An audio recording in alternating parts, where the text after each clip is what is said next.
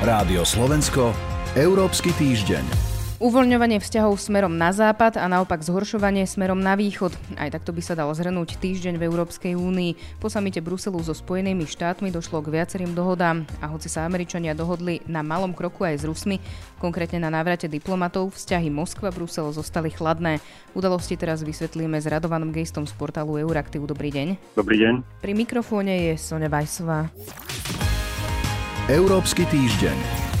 Aj keď pozornosť teda sveta smerovala najskôr na summit Putin-Biden, americký prezident stihol ešte predtým aj stretnutie s lídrami Európskej únie, kde sa malo obnovovať transatlantické partnerstvo. Podarilo sa to? V podstate sa potvrdilo to, čo sa všeobecne čakalo. To znamená, že vzťahy budú o mnoho lepšie než počas prezidentovania Donalda Trumpa. Niektoré problémy sa minimálne deklarovalo, že sú vyriešené, to znamená spoločný postup v boji proti klimatickým zmenám. Niektoré problémy sa aspoň začali riešiť to je veľký obchodný spor kvôli dotáciám pre výrobcov lietadiel. Ten spor trval 17 rokov. V čom bol problém a podarilo sa ho vyriešiť, alebo ešte stále sú tam nejaké otvorené otázky? Spojené štáty a Európska únia poskytujú rôzne formy dotácií pre veľkých výrobcov lietadiel, globálne firmy, ktoré sú v prvom rade veľkými konkurentami, najmä pokiaľ ide o dopravné lietadla, pre osobnú dopravu, čiže Boeing dostáva americké dotácie v rôznej forme a takisto európsky Airbus dostáva dotácie či už od európskych krajín v istej miere aj od EÚ ako takej. Čiže jedna aj druhá strana sa navzájom obviňovali e, z nelegálnej štátnej pomoci. Tento spor sa ťahal pred Svetovou obchodnou organizáciou a viedol k tomu, že na seba navzájom Spojené štáty a Európska únia uvalili clá, ktoré mali ako keby kompenzovať straty, ktoré im vznikali údajnou nelegálnou štátnou pomocou na druhej strane. Dnes sme vo fáze, kedy problém ešte nie je vyriešený, ale minimálne Washington a Brusel sa dohodli, že ho budú riešiť alebo že to riešenie budú hľadať v rokovaniach a v nátlaku, čiže na 5 rokov, na 5-ročné obdobie boli suspendované tieto obrané clá a za týchto 5 rokov by sa mal nájsť spôsob, akým by Spojené štáty mohli ďalej pomáhať Boeingu, Európska únia mohla ďalej pomáhať, aj členské krajiny ďalej pomáhať Airbusu, ale zároveň, aby to navzájom nevnímali ako nelegálnu štátnu pomoc poškodzujúci konkurenciu. 5 rokov je doba, kedy myslím si, že je to taká realistická doba na hľadanie riešenia v obchodnom spore a zároveň je to doba, ktorá je dlhšia ako funkčná obdobie súčasného prezidenta, tak uvidíme. Aj zatiaľ je to skôr prímerie ako definitívny mier. Obchodný spor medzi Európskou úniou a Spojenými štátmi sa netýkal iba dotácií pre výrobcov lietadiel, ale napríklad aj hliníka či automobilov. Čiže témou bolo aj zrušenie e, vlastne obchodných cieľ, ktoré zaviedla administratíva Donalda Trumpa. Ako dôležitý krok pre Brusel toto je?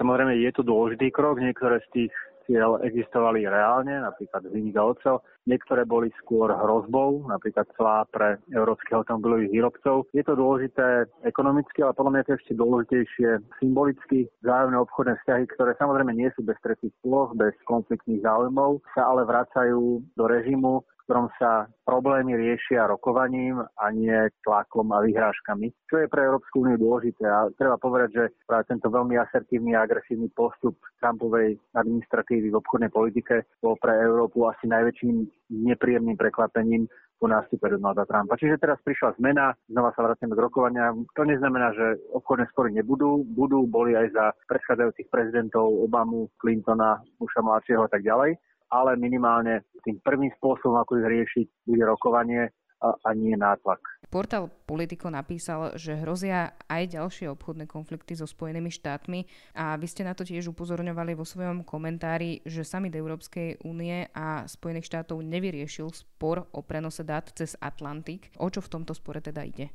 Nie je to v prvom rade obchodný spor, alebo primárne obchodný spor. Je to, aj keď teda ovplyvňuje mnohé firmy, ale je to spor, ktorý sa týka ochrany, respektíve využívania osobných údajov Európanov Spojených štátoch amerických. Európska komisia podpísala aj s podporou členských krajín so Spojenými štátmi už dve rôzne dohody, ktoré zabezpečujú aj transfer údajov. Transfer je dôležitý pre veľké globálne americké firmy, ako je Facebook a, a podobne, ktoré dáta, ktoré zbierajú o európskych spotrebiteľoch, presúvajú do Spojených štátov a tam spracovávajú, ale je dôležité aj pre menšie firmy, ktoré využívajú, ja neviem, služby Spojených štátov amerických, ložiska dát a podobne. Dve dohody existovali, obe dohody boli v podstate suspendované, zrušené rozhodnutím súdneho dvora Európskej únie, ktorý konštatoval, že tie štandardy ochrany osobných údajov, ktorí sú dnes v Spojených štátoch amerických, neposkytujú európskym spotrebiteľom takú ochranu, ako by mali mať podľa európskej legislatívy. A teda najznámejšou alebo najdôležitejšou je smernica o ochrane osobných údajov, znamená ako GDPR.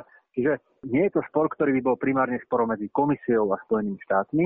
Je to spor, do ktorého v istom zmysle komisia bola dotlačená rozhodnutím súdneho dvora. V každom prípade je to problém, ktorý je treba riešiť, pretože na teraz firmy riešia ten problém transferu údajov rôznymi sektorovými dohodami, čiastkovými dohodami ale to je neudržateľné, je to ako keby komplikované a drahšie. Hľadať nejaké riešenie je zložité. Európska únia asi dnes politicky nebude ochotná ustúpiť v miere ochrany osobných údajov. Z spotrebiteľského hľadiska je asi správne, že to nechce urobiť. Na druhej strane čakať od Spojených štátov, že príjmu rovnaké pravidlá, aké má Európska únia, tiež asi nie je úplne realistické. Nenaznačuje to nič, že by, bolo, že by bola ochota ako keby v politickom vedení Spojených štátov tieto pravidlá prijať. Čiže bude sa opäť hľadať nejaké riešenie a znova môže a nastá tá istá situácia. Európska únia a Spojené štáty podpíšu nejakú dohodu, a dohoda e, skončí na súdnom dvore a súdny dvor ju zamietne rovnako ako tie predchádzajúce dve. Je to dlhotrvajúci spor, spor, ktorý nemá ľahké riešenie a spor, ktorý môže mať vážne ekonomické dôsledky.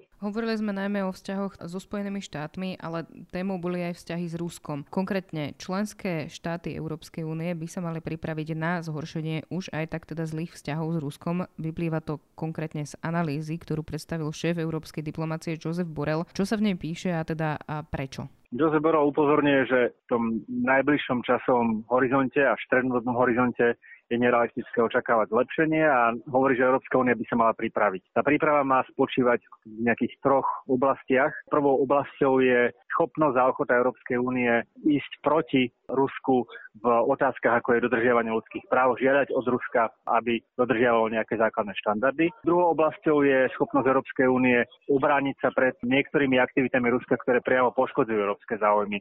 Rôzne formy kybernetických útokov, hrozieb, ktoré zasahujú do politického vývoja v členských krajinách, alebo priamo vojenské provokácie, prekračenie, prekročenie európskych hraníc. Tretia oblasť, a tá je tiež veľmi dôležitá, je oblasť spolupráce. Rusko stále zostáva dôležitým globálnym partnerom. Bez neho nie je možné riešiť otázky, ako sú klimatické zmeny, ale aj mnohé regionálne problémy na Blízkom východe konfliktu. Mali by to byť tieto tri roviny vzťahov s Ruskom. Každá má mať svoje nástroje. Zatiaľ Joseph Borrell predstavil niečo, čo je aj podľa európskych diplomatov dosť všeobecné. Stratégia, je pravdepodobné, že keď o tejto stratégii budú rokovať európsky a európsky lídry, tak budú požadovať konkrétnejšie nástroje. To znamená, ak hovoríme o možnosti sankcií, ďalších sankcií voči Rusku, aké typy sankcií? Ak hovoríme o obrane európskych firiem pred tlakom ruských uh, orgánov, tak potom aká forma obrany? Čiže v istom zmysle také skonkretizovanie možných krokov, k akému už Európska únia do istej miery pristúpila vo vzťahu k Číne. Ja iba doplním, že o rusko-európskych vzťahoch budú premiéri a prezidenti rokovať počas budúco týždňového samitu v Bruseli, pričom zrejme sa jednotný postoj očakávať v postupe voči Rusku nedá. Za rozhovor ďakujem Radovanovi Gejstovi. Ďakujem aj ja, do počutia.